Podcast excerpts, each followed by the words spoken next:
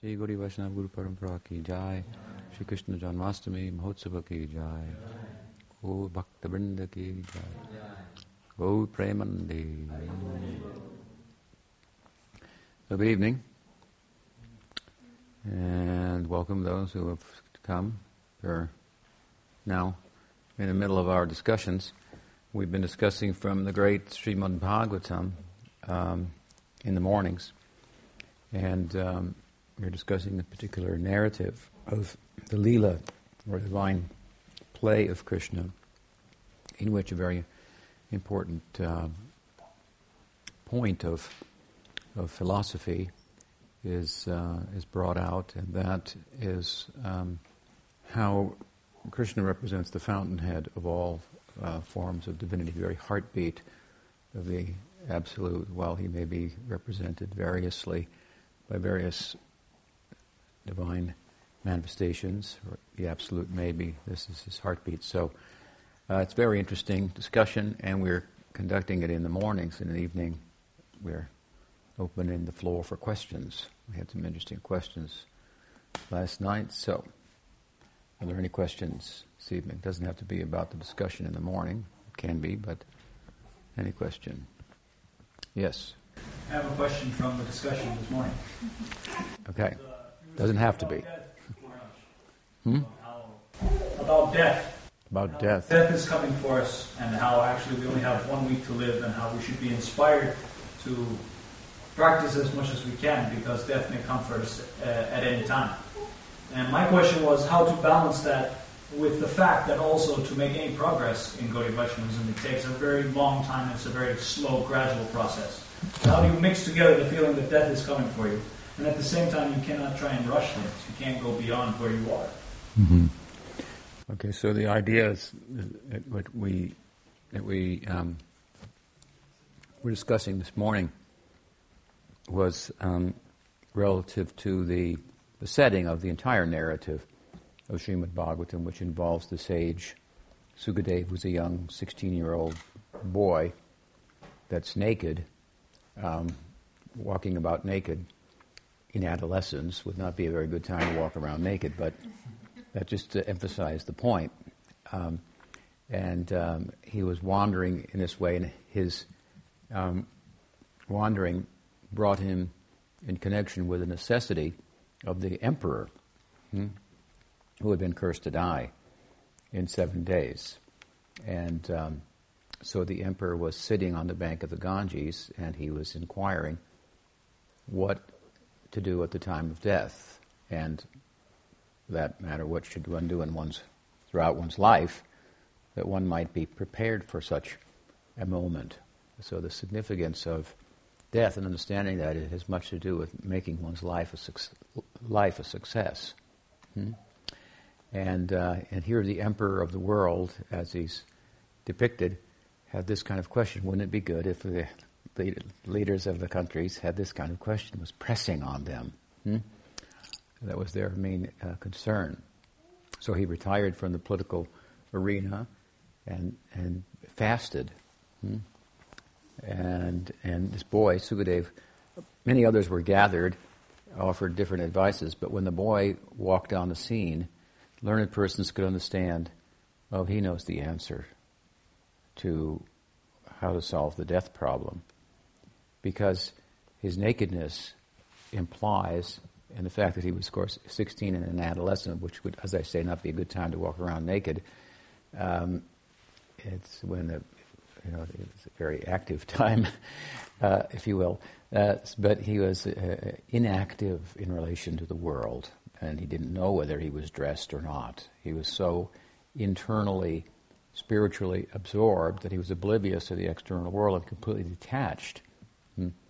He was demonstrating to a large extent, as large as we can, I would say, objectively, that there's a difference between consciousness and matter, and consciousness not only exists independently of matter and biological life, but it thrives the more that it is um, uh, disconnected, if you will, from the um, um, workings of the natural world.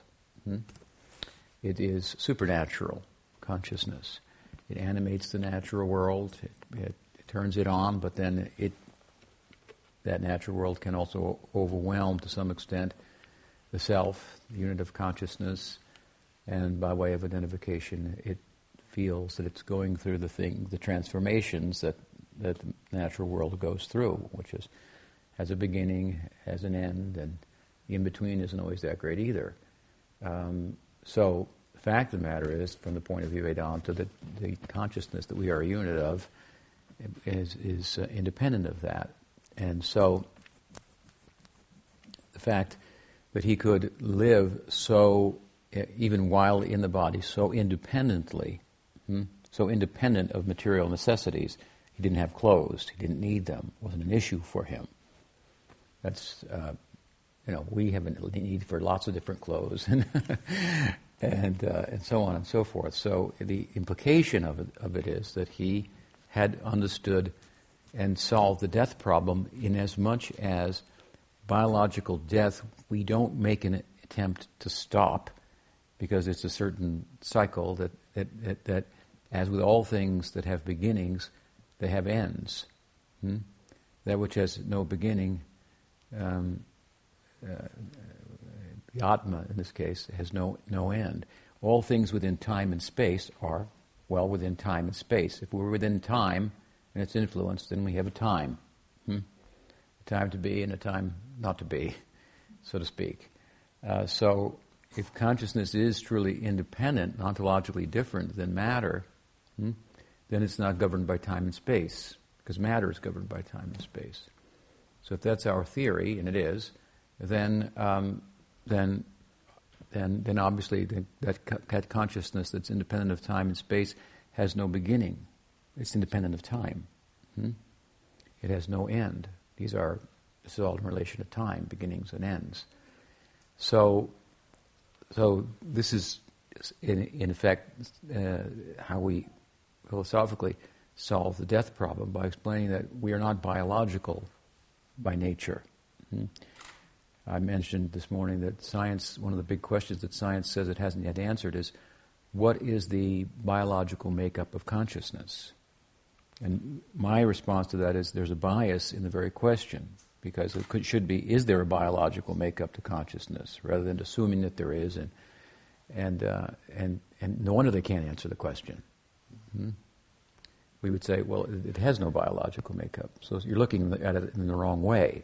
hmm That being the case, in terms of Vedanta, then as I say, this, this opens a whole new world of, of possibilities. And Sukadeva was acquainted with that world of possibilities, and to a large extent, while within appearing, if you will, within the biological um, realm, hmm, he was independent of it to a very extreme extent. Like I'm saying, the example of being naked and not wearing clothes at 16 and traveling, and uh, he didn't see any difference between men and women. Uh, that doesn't mean he was bisexual, but it means he, he didn't see, he saw something beyond the, the, the, the, the um, um, our, our uh, gender differentiations. Um, people look for unity in the world and uh, see that the, the, measure, the extent of the unity that he found, it, it, it unity beyond, beyond gender. That's pretty extreme. Hmm? Um, so, very comprehensive kind of sense of of uh, of unity or overcoming differences that get in the way. That you know, men are do they say? Men are for Mars, and women are for Venus, or something like that. There was a book like that. We have really different psychological psychological sensibilities and so on. You can only get you know come so close, and there are there are, there are differences. So he uh, transcended these, uh, these gender differences, race differences, national differences, uh, so on and so forth. And uh, by way of coming to the ground of being and standing on that ground of being, that uh, as a unit of consciousness that underlies all these comings and goings of genders, uh, nationalities, races, and so forth, that we may pass through a woman in one life, a man in the next, and so on and so forth. So, um, while living within the biological, if you will, uh, circle, the smaller circle that we call life, he, the Atma, which is part of the bigger circle of what we mean by living, hmm, uh, subjective, first person, experiential reality, uh, uh, while living within the biological circle, he lived within it in such a way that it would appear that he was very uh, largely independent of it. Obviously, he can't be entirely independent of it because it has to die, that's a given, and then he won't be there anymore. But that's only as much as if I was to unscrew the light bulb, there would be no light, but that's not the end of electricity. Hmm? Kind of idea. And so he, that was his theory, and he, as far as it could be, as I say, demonstrated, proved that consciousness is independent from matter. He was doing that by being as aloof from and independent of material needs as he was, which is a sh- to a shocking extent to us. Hmm? So, as I say, these mystics, in a sense, go as far as we can objectively to demonstrate the theory that consciousness is independent of matter that can only be really understood if you take the course of spiritual practice and, and, and go there yourself. Hmm? Then you can validate it, the theory, for yourself. You can experience the theory that's given here. You can't show it to anybody else. You can talk about it. You can demonstrate it to a point, but uh, this is a school in which you have to, you know, operate on yourself. You, you, you, can't stand back from it and know it any more than you can stand back from an apple and know what it means to taste one, even though you might know every other material, physical uh, element that, that, that is part of the, the composition of the apple and talk about it in a way that one who tastes it couldn't talk about. Hmm? But who knows it more? What, it, what, what, is, it, what is an apple? Hmm? So, so this, you have to taste it. You, know, you have to, you know, you cannot stay outside the jar of the honey. You have to go inside, and the going inside is requires a certain suit, if you will, like like an astronaut needs a suit, you know, to go. So, uh, in, in, in as much as you have to shed this suit of bodily attachment and the psychological, mental identification with that, and so forth, the way of looking at things that that, that fosters, and so forth. So, this is what real spiritual practice is about. It's a real changing of one's angle of, uh, of vision. So, at any rate, the story goes that the king had been, as I said, cursed to die in seven days. So he was very attentive to the sage Sukadev, the boy, when he came and he was given the seat of esteem by the learned people, and he spoke. And this is the book that he spoke. Hmm? And um, we may note that although he was detached in every way, he was attached to Krishna. Hmm? So that's interesting. Hmm? He was attached, and he had an identity based on that attachment that was enduring. Hmm?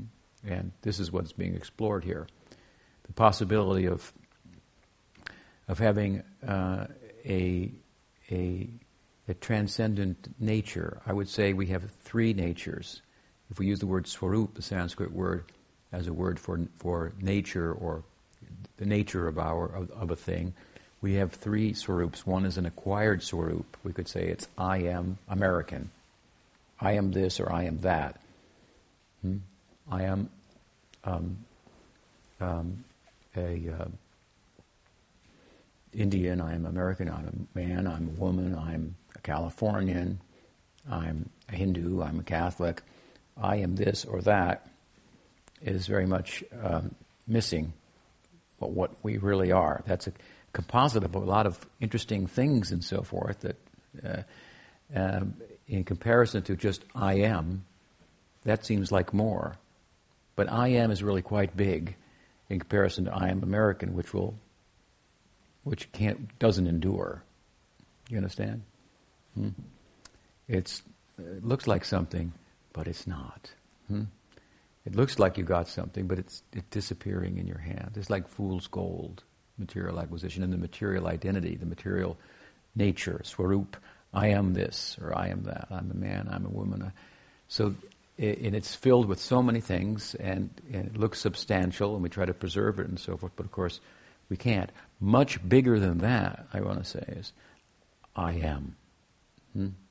That means that I am a unit of existence, experiential existence.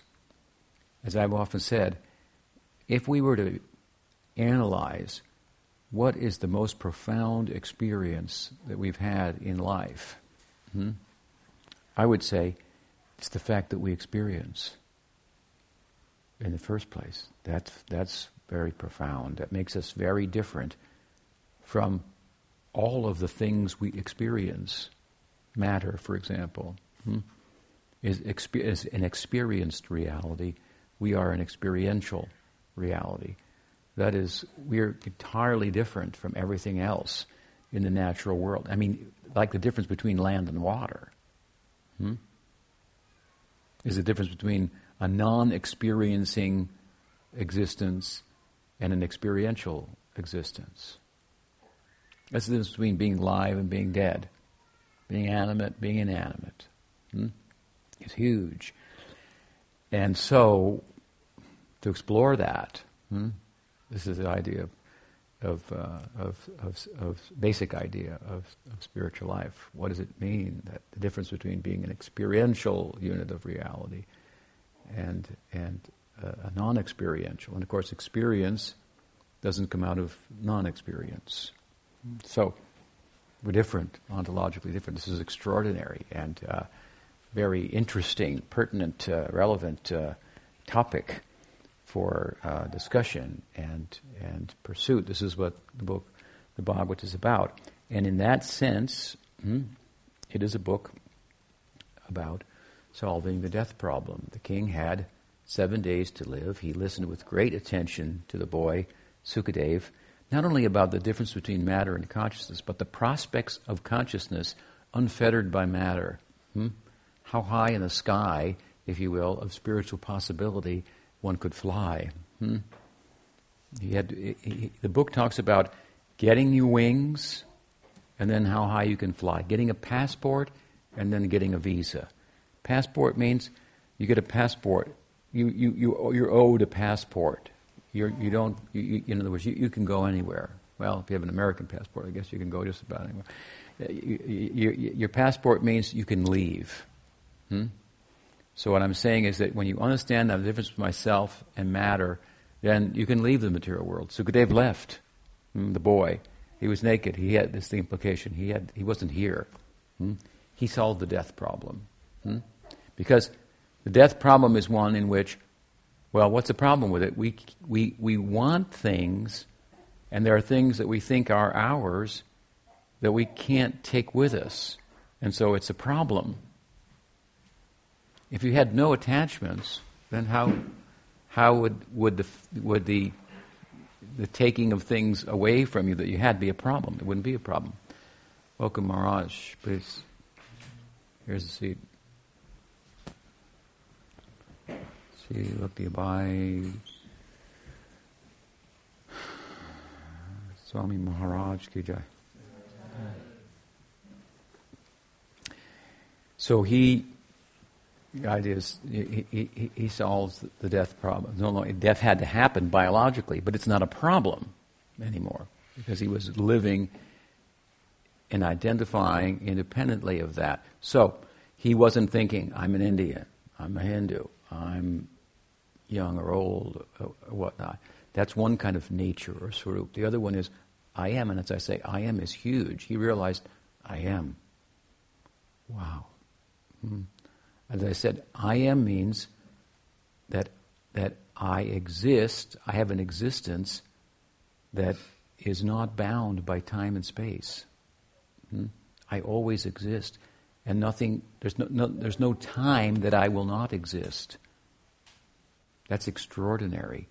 So he was experiencing eternal existence. I'm a unit of eternal existence. Hmm?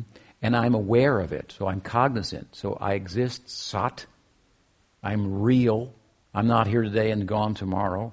I'm not under the threat of non existence. All fear has ended. Hmm? All anxiety, which is all for, you know, you realized, isn't it funny how it feels when you know that life is real? You know, that kind of thing. It's an old song.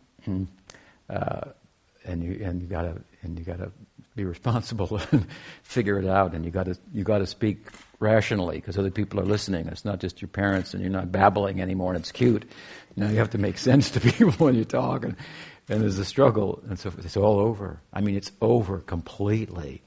You, you just think of the anxiety in your life, the social anxieties you have interacting with people, just being, existing, maintaining yourself. It's, it's huge. All the effort to put in this. In one word, it's kind of a fear or anxiety that pervades our existence, and he ended it entirely. Hmm? He, he knew, I exist, I am. Hmm? And he, he knew it, so he was not only sat, but chit, cognizant. Hmm? And then he heard these narratives of Krishna Lila from his father. Hmm? And then he, he knew, I, I exist, I know that I exist, and I have a purpose for existing. I'm sat, chit, being, knowing, and my purpose is to love, loving. Hmm? I'm being and knowing for fun. For why? huh? Do I have to have a reason? No, I don't have to have a reason hmm, to live. I exist. I know that I exist. And for the joy of it. Hmm? It's joyful in and of itself. it is joyful in and of itself to know that I exist. That's like, whoa, that's a relief. Yeah, so then from there, of course, from I am, we've gone from I am American, for example, to I am period. And then we said this is much bigger. And now we go to I am a gopi. I am a gopa. These are like means I'm, I'm I I I have a relationship and an identity, a personhood in relation to to God. Hmm? And similar to the identity I have now as an American, this whole identity is built on the foundation of the I am, hmm? but it's an existence and an identity all in concert, all centered on the center. Hmm? Now we're, we're off centered. Hmm? So some people think I'm Russian, some people think I'm American, some people think I'm Polish, I'm Spanish, uh, so there's all these different centers. So there's a conflict. You know? So Krishna consciousness means bhakti means you put that Krishna is in the center, and Krishna's too, Bhagavan Swayam. We're learning about this that Krishna is the center, the heartbeat of the absolute, wherein there are so many possibilities of potential personhood, if you will, to build on that I am, mm, and grow and, and, and, and develop into, into a full person that whose very existence is entirely pleasing to Bhagwan. That's what we mean by Sakhyarasa, by Madhurya Rasa. Hmm?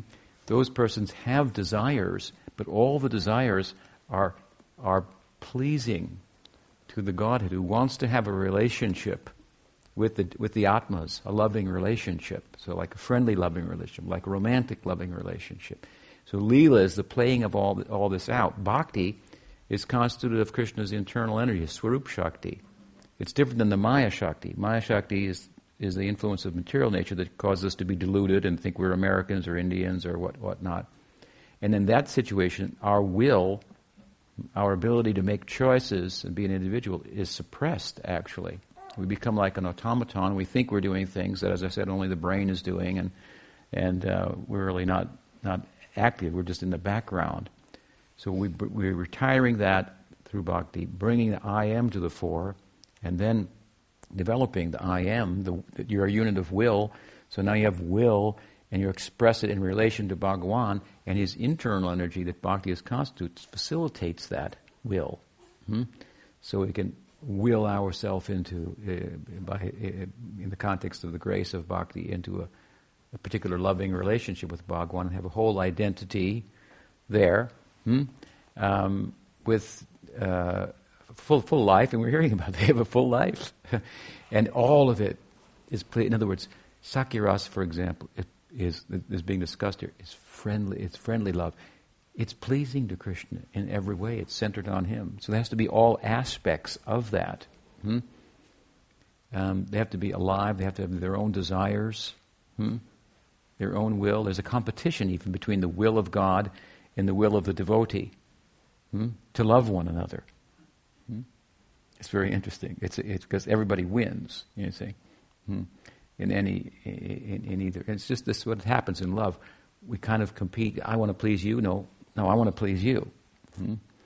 And so sometimes you win, sometimes I win. We, everybody wins. Hmm? Um, such is the nature of love. So, big topic. Um, and how do you arrive there is the question, which is is really a long ways to go. From I am an American to I am is a big distance, and from I am to I am Krishna Das, hmm? and all of the implications of, of that, all the possibilities that lie in that, is even further distance. And it's a very high idea. Sukadeva, the boy, has marveled at, at it here in comparison to the nature that, in, in comparison to the I am, which is self realization, hmm? mukti. This is called prem. Mukti is contained within that, but, but it's a kind of a byproduct of this prem or love. So, how do you get there? It takes a long time, our questioner has pointed out. And at the same time, we're told, well, we could die at any time. The king was predicted he would die in seven days. He was cursed to die in seven days. So I said, we all have seven days to live.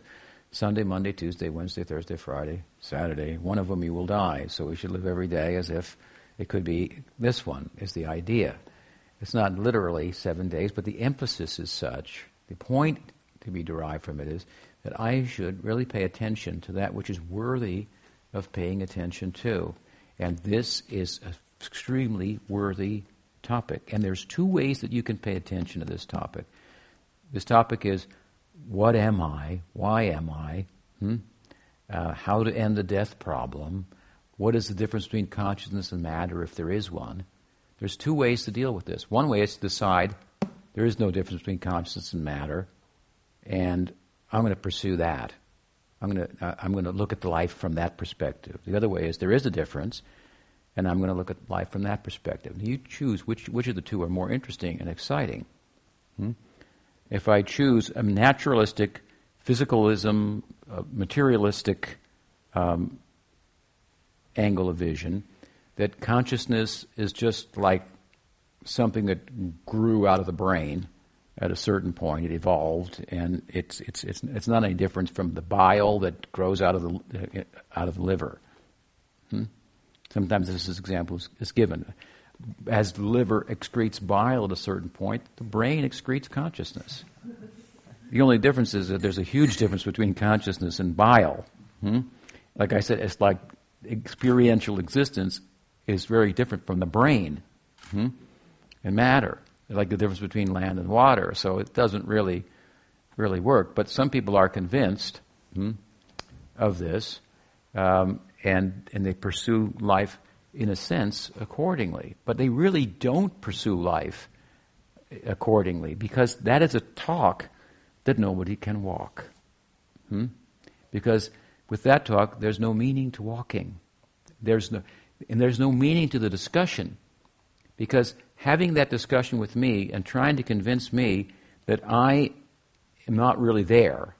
I'm just just this like illusion that's created in the brain from certain neurons. We haven't found it yet, but we'll find that button that's we press it and that's that's the so-called you. It's not really there. It's just part of the machine. We're looking at the machine. We admit it's a sophisticated machine. We haven't found it yet, but we're we're going to. Just give us some time. And and so you're trying to convince me to that is as meaningful of a discussion from your worldview as the sound of billiard balls bumping into one another. That's the philosophy.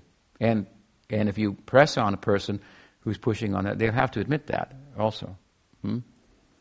So now, you live that. In other words, so what is the meaning of this conversation or any other conversation? Or eh, it's all just invented fantasy meaning. It's a fantasy meaning. You've made up a meaning, but it's really no different than just the sound of things bumping into one another. That's all it is. Hmm? You've posited importance to it, but from the absolute perspective, it has no meaning, no value, no importance. It's, it's no different than the sound of rain dropping on the, on, on, on the water or on the roof. Hmm? So, who's living in a fantasy that they made up? Because they like to say, he's imagining, you know, you have faith in some, you know, spiritual idea. Religion is a man made thing. Well, this is a man made idea, too. And it's, in, and it's a fantasy in a, in, a, in a larger sense because it's not one that you can live. No one lives like that. Hmm? We're talking about, in a, in a very basic sense, a kind of a dualism. A, there's a difference between consciousness and matter. Hmm? Susan Blackmore, who's a famous psychologist who really likes to dabble in the, in the realm of consciousness from a, from a materialistic point of view, said in one of her books that 10% of the population, no, 90% of the population are dualists in the way they think. Most of them don't even think about it, she says, these issues, these topics, but they're dualists in the way they function and the way they think. Only 10, about 10% are, are really, um, oh well, non dualists in a material sense who, who agree, she said with me, that everything is just matter. Hmm? It's just natural forces. There's nothing independent called consciousness. That the consciousness is just a just a kind of matter, that's all. So my reply to her was, Susan, it's not that 10% of the people, that 90% of the people are dualists, but 100% of the people are dualists because actions speak louder than words. Hmm? You speak about a non dualist material uh, worldview, but you don't live it. Hmm? You live as if there's meaning and purpose, and uh, even if this is the purpose to explain to everybody that there's no meaning, to, you're, you're writing books about it, you're driven by, so forth. So, uh, so it's a good uh, uh, uh theory, and, and Sukadev, the boy, he, he validated this, and and what we heard this morning was he was very attentive to hear, and so when he was hearing. Sukadev said something and it caused the king, to, the Raj, to, to inquire further. And Sukadeva was overwhelmed by the inquiry, the, nat- the, the, measure of his interest in the subject. So it caused him to launch into a further discussion that's coming, you know, tomorrow morning about the, the, the Leela of Krishna. And um, so the student and the, the teacher are complementing one another, and they're in this bodayantas parasparam tushanti cha cha. They're complementing one another back and forth by Proper inquiry gives rise to certain question, gives rise to further inquiry, and they're both in ecstasy, mutual ecstasy. Tushanti cha, ramanti cha. It means that they're nourished and tasting the ecstasy of these uh, discussions uh, of, of, the, of the, the, the, topic of the nature of experience and the possibilities of, of, of joy, your unit of existence, knowing and loving. What are the possibilities for loving? What is the joy, the ecstasy that comes from this? Is the, this, is, this is the discussion. So, so we can be compelled by hearing this to I want to go for that, but as as uh, the question is, well, it's going to take a while, and we're told we should focus on it as if we only have seven days, but at the same time, it's going to take a long time time to get there, and there seems to be like you know there's a there's a problem there. Well, I've said in one sense, the answer to the question is something like this that you cannot attain this in one life.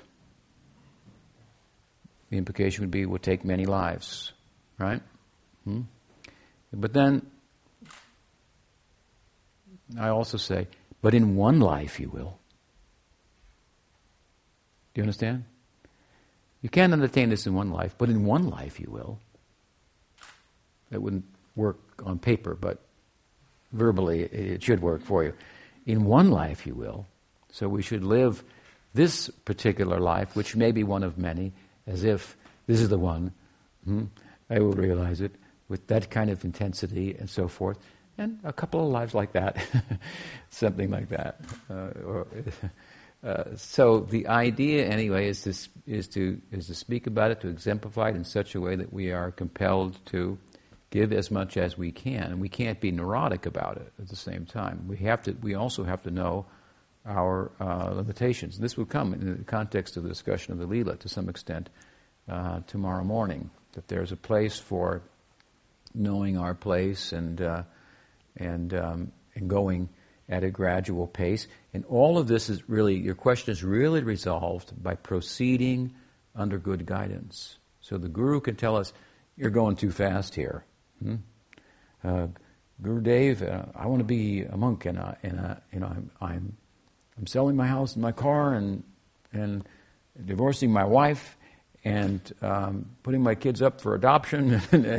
and uh, I heard you give the talk. We should give everything, and I'm I'm coming tomorrow. You know, so well, hold on. hold on. Raghunath Das Goswami in the Leela of Chaitanya Mahaprabhu was very eager to join Chaitanya Mahaprabhu when he was a young boy. Came from a very wealthy family. And he, he, he sought his, his company, and Mahaprabhu said, Yes, don't be crazy, though. Don't be crazy. Hmm? he said, You stay with your family, look for the opportunity. The opportunity will come. Hmm? When it makes sense, at that time, you, you, will go. It's a beautiful story. Quite, quite a few, many, many verse, uh, verses describing that story, how Raghunath joined Chaitanya Mahaprabhu as a monastic. So he himself, Chaitanya Dev, cautioned him. Hmm? To proceed. Now, we have to do this very artfully because, well, in the name of caution, we can err on that side, obviously, as well. Hmm? And proceed with caution may be to just be cautious and not proceed at all. Hmm?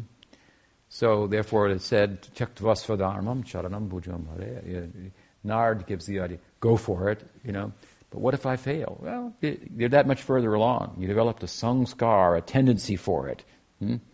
So then you get up from there and you pick yourself up and go forward, within reason, at least. Hmm? There's some scope for that. Hmm? Like we'll hear someone will say, well, I'd like to get initiated, but or I'd like to join the, the, the, the, the monastery, but, but I, I, I'm not qualified. And, uh, and I, if I was going to do that, I'd want to be really, you know, you know, s- serious about it, and I, would want to do it, do it right, and not make any mistakes, and so forth. And, and so on. It's to misunderstand in as much as initiation from an English perspective means a beginning. Hmm? So there's a beginning to things, and in, in, a beginning there's a learning curve and so forth. And, and you think, well, I don't want to, I don't want to, wouldn't want to join the monastery because I wouldn't be qualified, maybe, and you know, I, I wouldn't want to make mistake. And and and you're evaluating yourself from your present position not from the position of strength that you would be in, in association of others, and like-minded persons, and so on and so forth, and and what they've gone through, them sharing that with you, and so forth. So we tend to be a little more generous. and Say, well, yeah, maybe you should try it, you know. Uh, and that's a good quality in a sense. I don't think I'm qualified, but think, yeah, that. And the guy comes and says, I'm really qualified. I'm ready to join up. In fact, uh, I could be in charge of the ashram if you wanted. So, well, you know, slow down a little bit.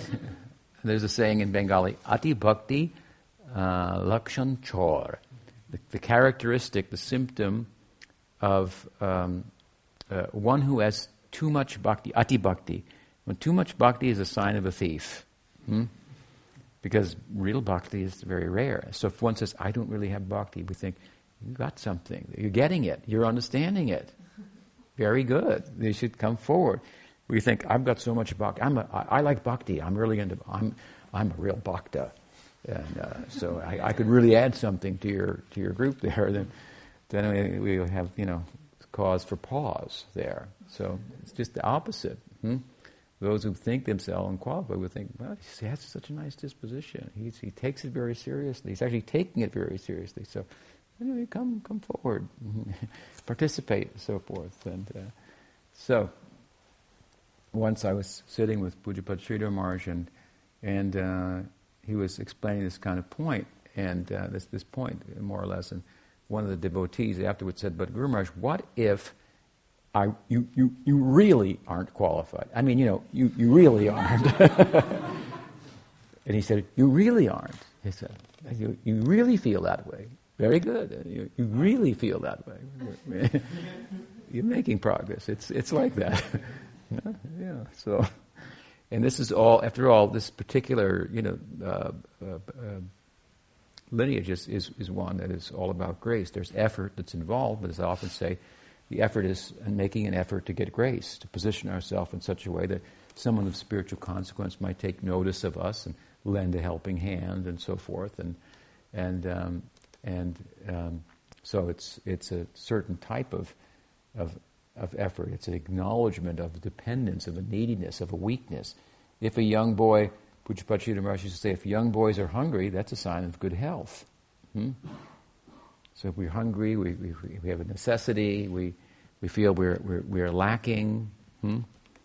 all these things will, will attract the attention of he who has everything. Hmm? The more we think we have our own power and, uh, and so forth, self determination, and so that's uh, a bit of a, a bit of a, uh, a, a, folly. If you take, I've given sometimes the example of a, mag- magnetic. Uh, if you take a magnetic flake that has a positive charge, and you put it next to a positive magnet, large magnet, what will happen? The, the, the, the positive charged magnetic flake will be repelled. Hmm? If you could convert that flake into a negative uh, magnetic flake, then it, it would be drawn immediately and powerfully to the magnet. Hmm? So we are a flake. We're pretty flaky, but uh, in our thinking of ourselves and so forth, self-conception, and we have a bit of a positive charge to us. Hmm? That I'm the maintainer, I'm the sustainer, I'm taking care of myself, and our minds are always working how I will arrange my life and protect myself and make things happen and get a little something more. And it's always busy like this, busy, busy, busy. Hmm? We're trying to be. We're trying to exist, but we don't know that you do exist. Stop trying. The trying is getting in the way of you realizing you are a unit of existence. Hmm? And that which exists will never not exist. That which does not exist will never exist. Hmm? So, this is a simple point, but it's very difficult, isn't it, to realize? And, and, and how, but how peaceful it would be if you could just turn off that busy mind and, and, and based on real realization and experience, I'm, I'm a unit of enduring existence. And so, so, so we, we, are, we have a bit of a, a positive charge to us. That's our karmic uh, kind of disposition. Hmm? And uh, we're exploiting the world. We, we, have identified with matter, and so we feel we have needs. So we're out to get them, and somebody else is too, and there's the competition for that. And it's all, as I said, off center. Your center is your body and mind, his center is his body and mind. So it's only going to match up so much. We call that a relationship, and you know, it only gets you know so close, and there's always a possible maybe it could separate. You know, we hope not, and we hope you know that can grow into something if you do it right, spiritually, of course. But, but um, the problem is that we, we both have to have the same center. That's why in bhakti if we have, for example, a relationship, and both the partners love Krishna more than they love one another. Then no problem. Hmm? Then they're in agreement about what they're both most interested in and working, you know, towards pursuing and, and so on and so forth. So, so we have to change that positive charge to a negative charge. And here, negative means positive, really, hmm? in a full sense. And positive means negative. Hmm? It's our positiveness is our is our negative because it's not real. We are not the controller of uh, uh, really only in a very very uh, limited sense. There's an illusion of our being the control. So this is an egoic kind of change. We have an identity of, of a taker. We don't think of it like that, but we, we are. Hmm? Um, and we have to learn to be a, a giver, to be a lover. Hmm? That sounds like a good idea. Hmm? But then it's a little painful to do that because we, we're preoccupied in, in a particular way and, and we have an identification. So all the spiritual life is about dismantling all this on the one side, hmm?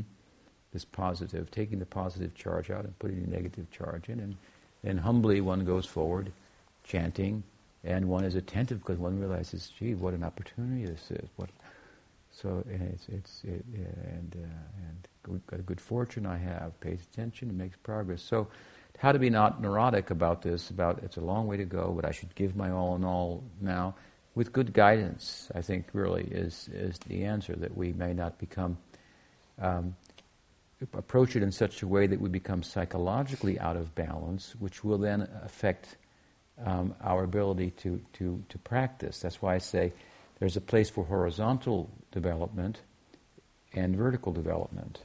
Horizontal development will be the development to become materially balanced to come to sattva. Hmm?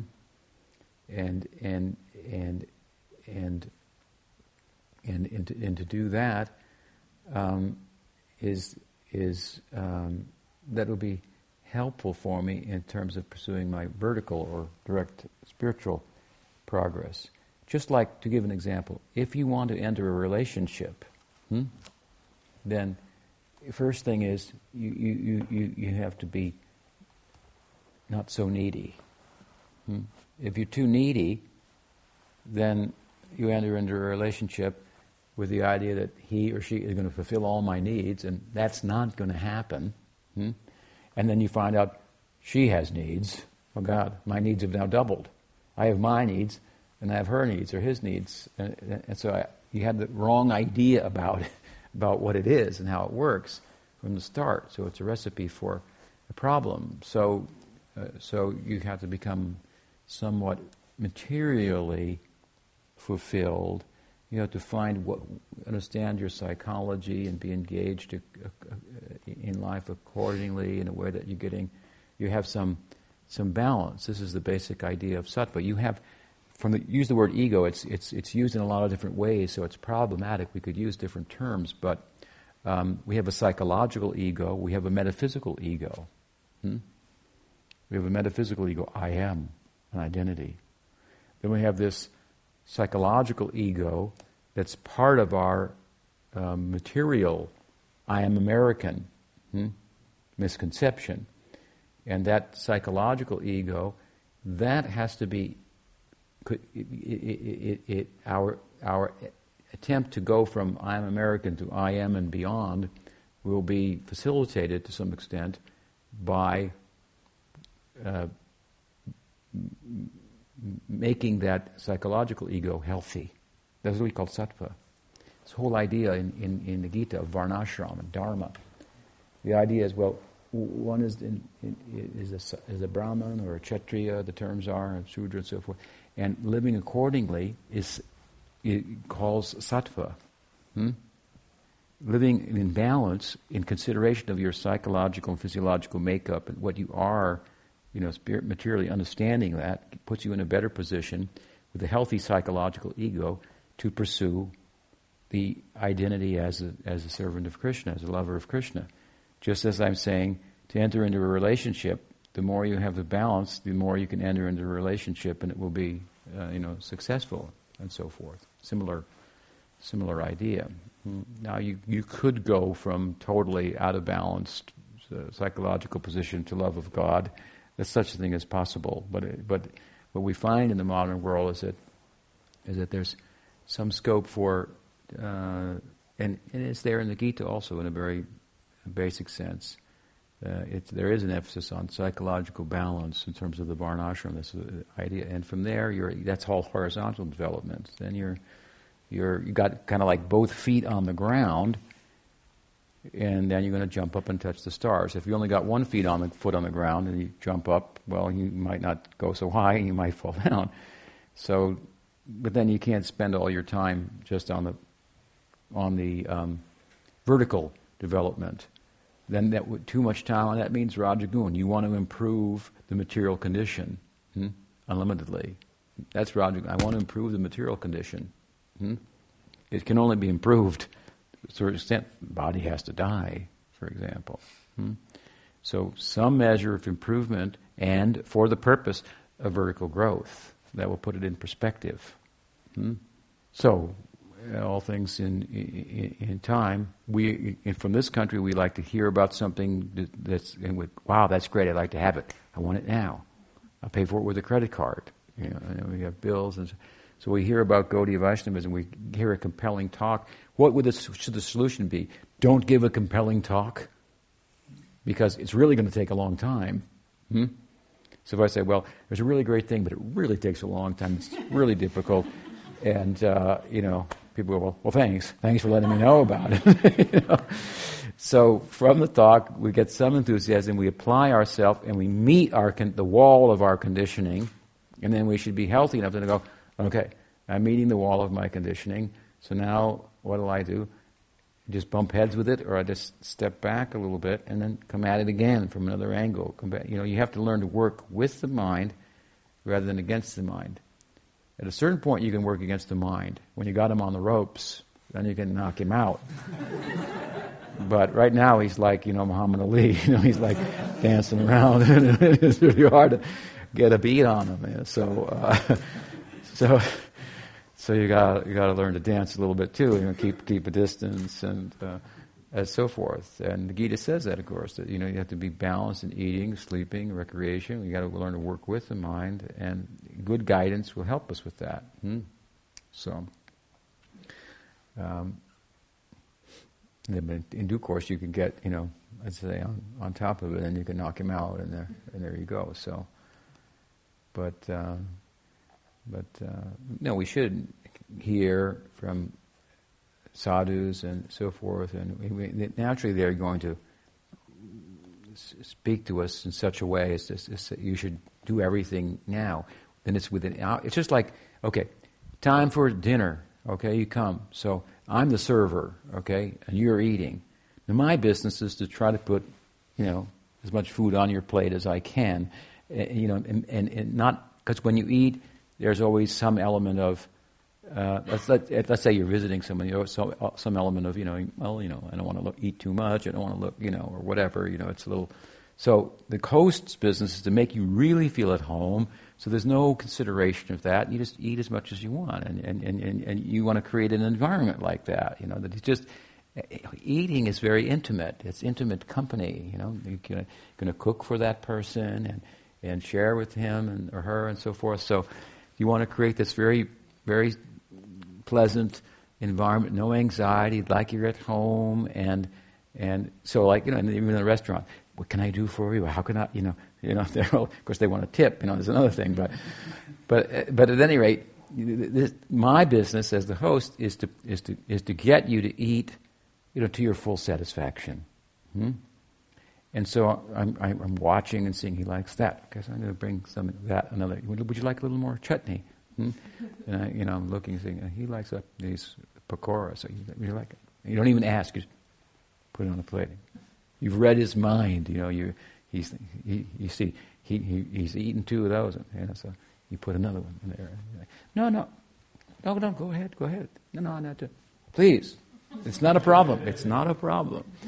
And he wants it, uh, and or his tongue does at least, you know. So yeah, so this is the idea. So in one sense, the host business puts as much on the plate as possible, but it is the guest business to at one point say enough, enough, no more. He has to know his place to some extent also, and so there, there's some you know there's some scope for that that the st- disciple has to learn to tell tell his temperature and bring some balance. That's why, for example, I say, uh, Vrindaranya, I want you to do this. And she says, I'd love to do that, Guru Maharaj, but you asked me to do about 10 other things that are going to take about, you know, this much time, and uh, I'd be happy to do it, but uh, you've got all these other things you've asked me to do. Okay, well, I'm going to do those things. If she just says, yes, Guru Dave, I'll do that.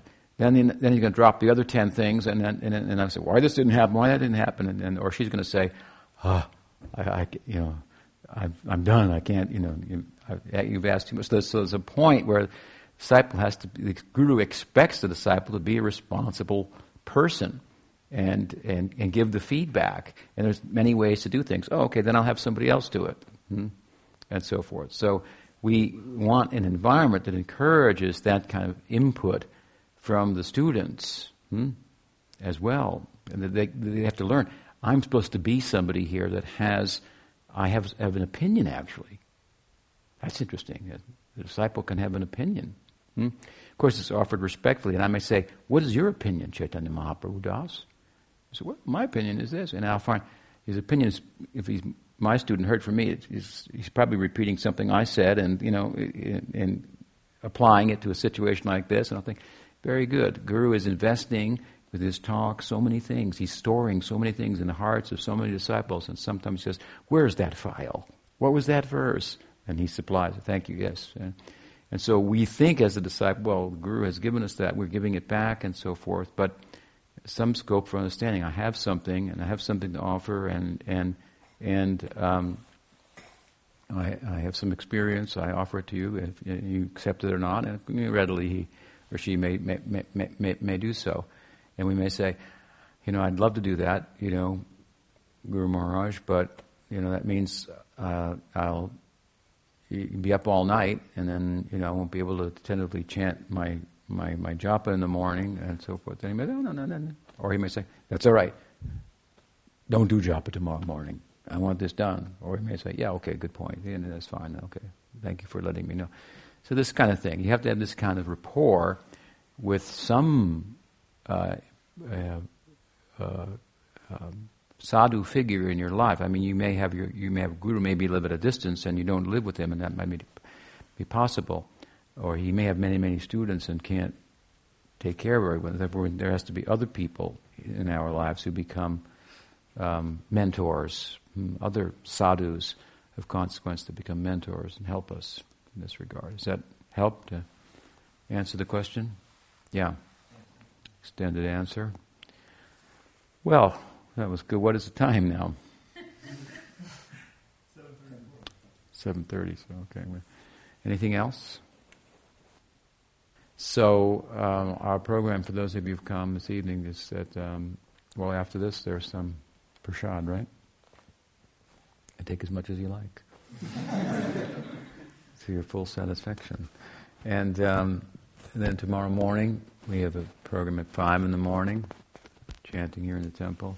This is ref- uh, discussion, reading from something relevant to Chaitanya Mahaprabhu's Leela that corresponds with the Leela of Krishna that we're discussing. Then it, oh, then it's breakfast at 8.30, I think, about thereabouts, and at 10, or 9.30, he was speaking again, and the day goes like that, and chanting in the evening, lunch in between, and so on. I think there's there's prashadam at eight thirty, at twelve thirty, and at what time? Five? No, or no? Eight. And eight. Okay. After the talk. So glad to have you here, and I'll see you in the morning. Jai. Gaur Nityananda ki jai.